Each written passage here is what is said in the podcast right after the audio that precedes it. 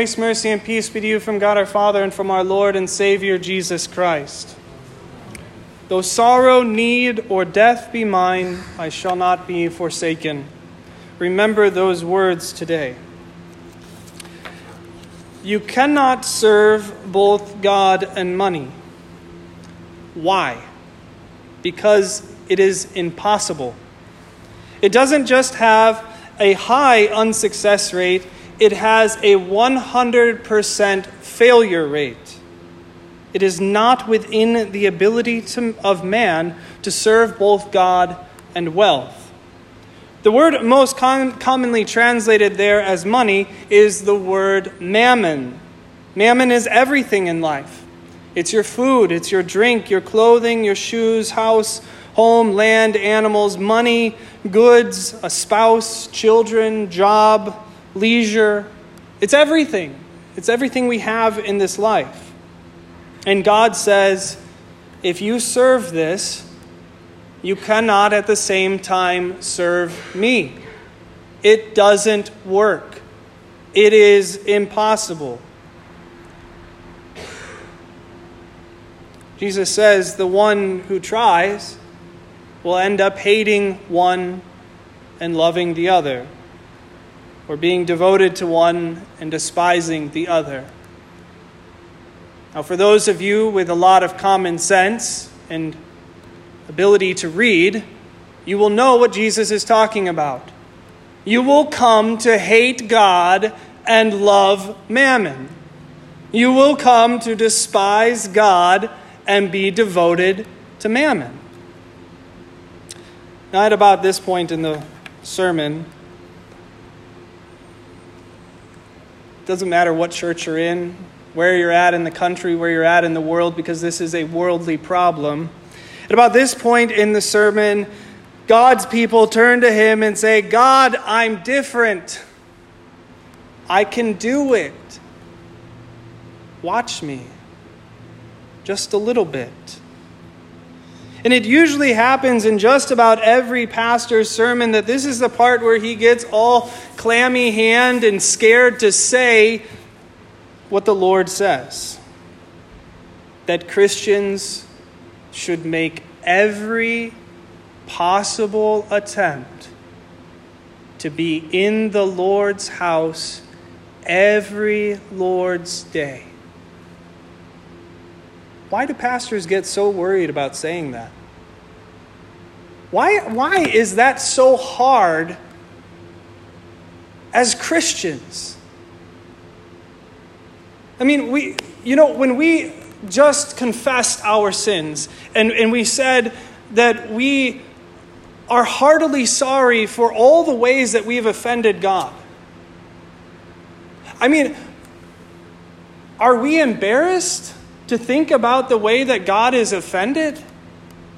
I mean, are we so embarrassed as to, to not recognize that it is offensive to not come to the place where God says, This is where I am to feed you? And I have a meal and it's all ready, everything is prepared.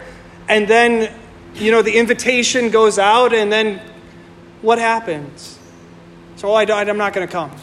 I don't want to. I don't want to be there this day. I got something more important to do. And pastors get so worked up about this.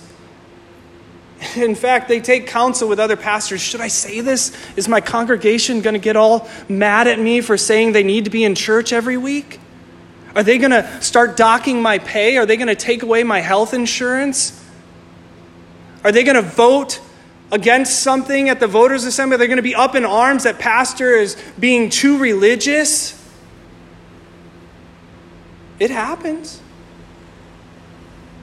Oh, Pastor, that's just ridiculous. You don't understand the way the real world works. Pastor, you don't understand. That's just not the way my employer works.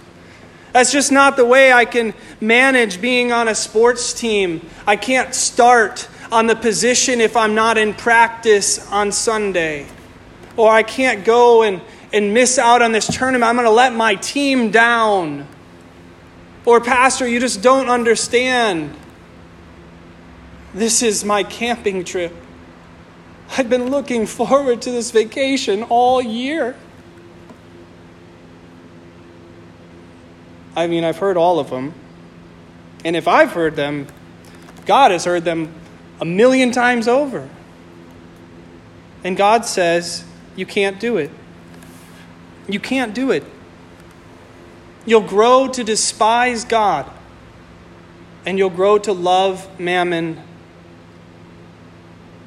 Now, we've made choices in our life. I realize that. And it comes up a lot when people talk about tithing, too, about giving to God. And they say, well, listen, I've made these choices. I've, I've incurred so much debt, I can't begin to tithe that 10% or even more. Like, I really want to, Pastor. I understand what you're teaching about tithing. It is something the Christian should do as part of his life. But, Pastor, I realize that it's just, it's too much for me right now because I've made poor choices in the past. Okay. So, how can you work towards walking in the Spirit, as St. Paul talks about? Walking in step with the Spirit.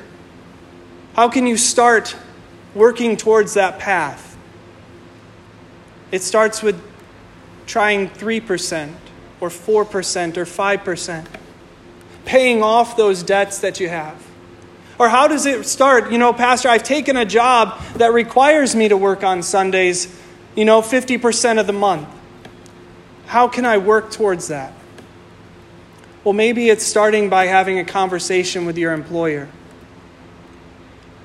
being filled with that boldness of Christ who says that this is where you need to be. It's not an impossibility.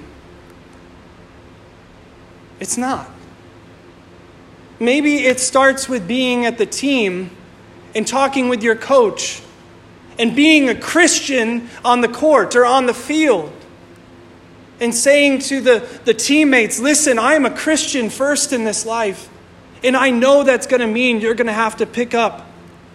But listen, it's more important for me to have my eternity secured in Christ and be fed with His Word and learn it and be fed with the body and blood of my Savior than to be at this tournament.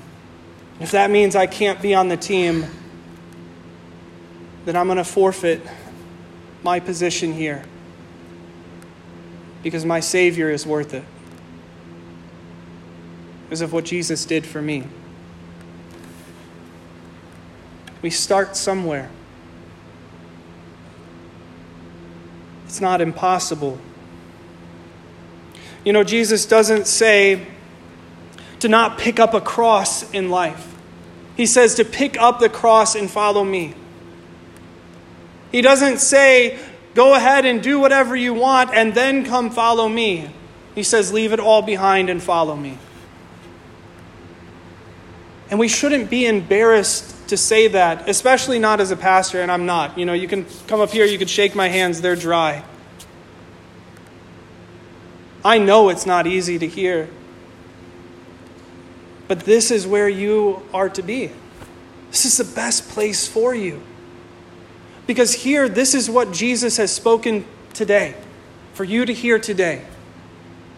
He addresses every worry and fear that you have in life. Because what is worry and fear? Worry and fear is just being afraid of man. Worry and fear is not being afraid of God.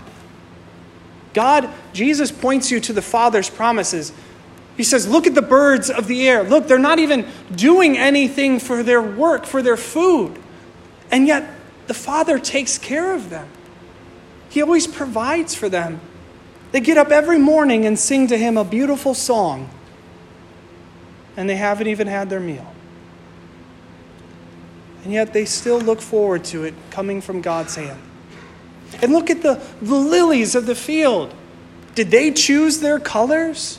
Did they come out in full vibrance on their own? No, God sent the sun to shine on them and the rain to water the earth to give them growth, and they didn't ask for it. And look at how God cares for them. And look at how God has cared for you.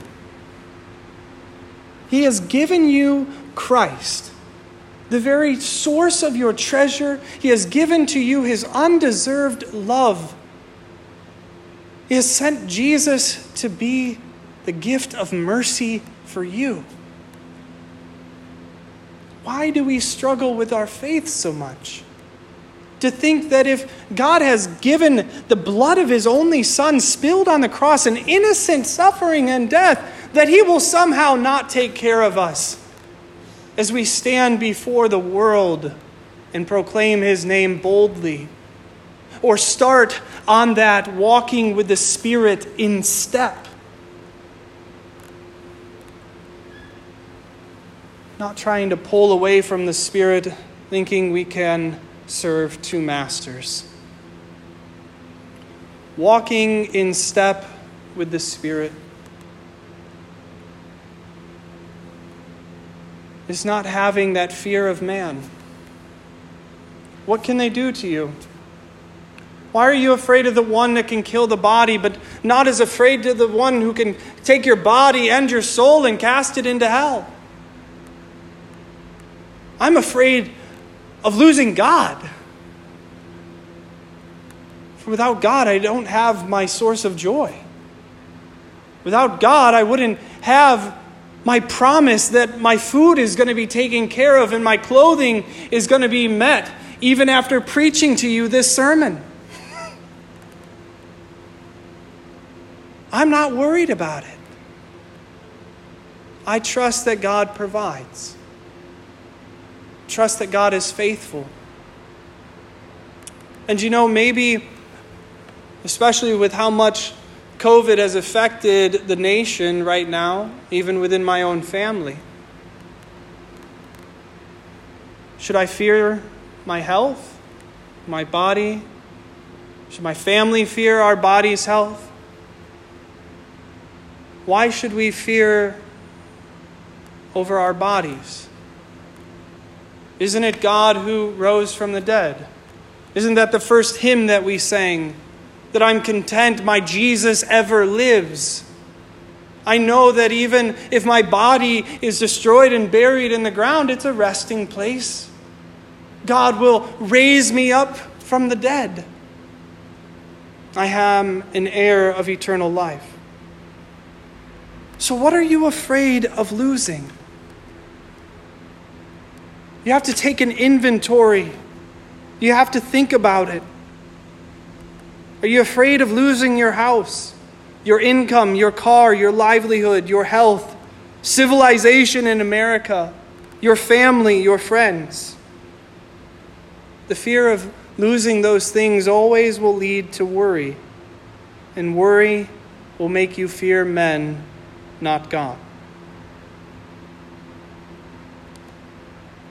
Now, I don't want you to leave here thinking that there is no hope because there is hope. God sets you free from worry. There will always be hope in Christ. Jesus here wants you to remember that. He wants you to see Him in all things in your life. As you do good to everyone. If He blesses you with an abundance of goods in this life, your first thought shouldn't be, okay, my house is only worth 60000 I could now afford a $250,000 house. My, my car is only a $1,000 car. Now I need to buy a $50,000 car. The list goes on and on. Your first thought should be how, how can I use what God has given me to support my friends and my family, His church? How can I use this to serve the good of those around me? You know, there are people in this life that are even going to say, well, you know, I. I just want enough to live comfortably. I don't want to be rich. I, you know, I wouldn't be very good at handling money. I don't want to be rich. I just want enough to live comfortably. But you know that just living comfortably is still serving mammon. Because it's this idea that I have just enough so that I don't have to depend on God alone. I don't have to depend on God to provide for my food or for my clothing or for my needs of my health and my body. We have to break away from that sort of thinking, of that mentality, and instead not give ourselves over to this idea of, I need just enough, but to be content in what God has given us in Christ. And to find ourselves always in Christ. He, our joy, He, our treasure, He, our life, He, our forgiveness, Him, our mercy, Him, our goodness, our ultimate goodness. Christ, our everything, the way, the truth, and the life. God comes here to shower down upon you his love and his promises. He wishes to clothe you, not just with the physical clothes, but with the clothes of righteousness in his Son. He wishes to feed you, not just with the perishing bread that will not be here tomorrow, but with the imperishable bread of his body and his blood for the forgiveness of your sins. He wishes to renew you in your body, not just to sustain you in this life which will have an end, but so that you will spend all eternity with Christ and with all the saints in glory. Do not doubt, but believe that God will not withhold from you any good thing. He who did not spare his own son, but gave him up for you. Hold fast to God and consume every word he sends to feed you. Live for the holy things of God. Die for the holy things of God. Be committed in the faith. Start, if you have not already, walking in step with the Spirit of God, and the Lord will provide. I'm not just saying that as wishful thinking. Today, Jesus makes that clear to you. God will provide. Let tomorrow worry for itself. Trust in the Lord today. Let your flesh, your flesh rest in the hand of God and live in the Spirit and do not fear. God will provide. In Jesus' name, amen. Peace of God, which surpasses all our understanding, guard and keep your hearts and minds in Christ Jesus our Lord.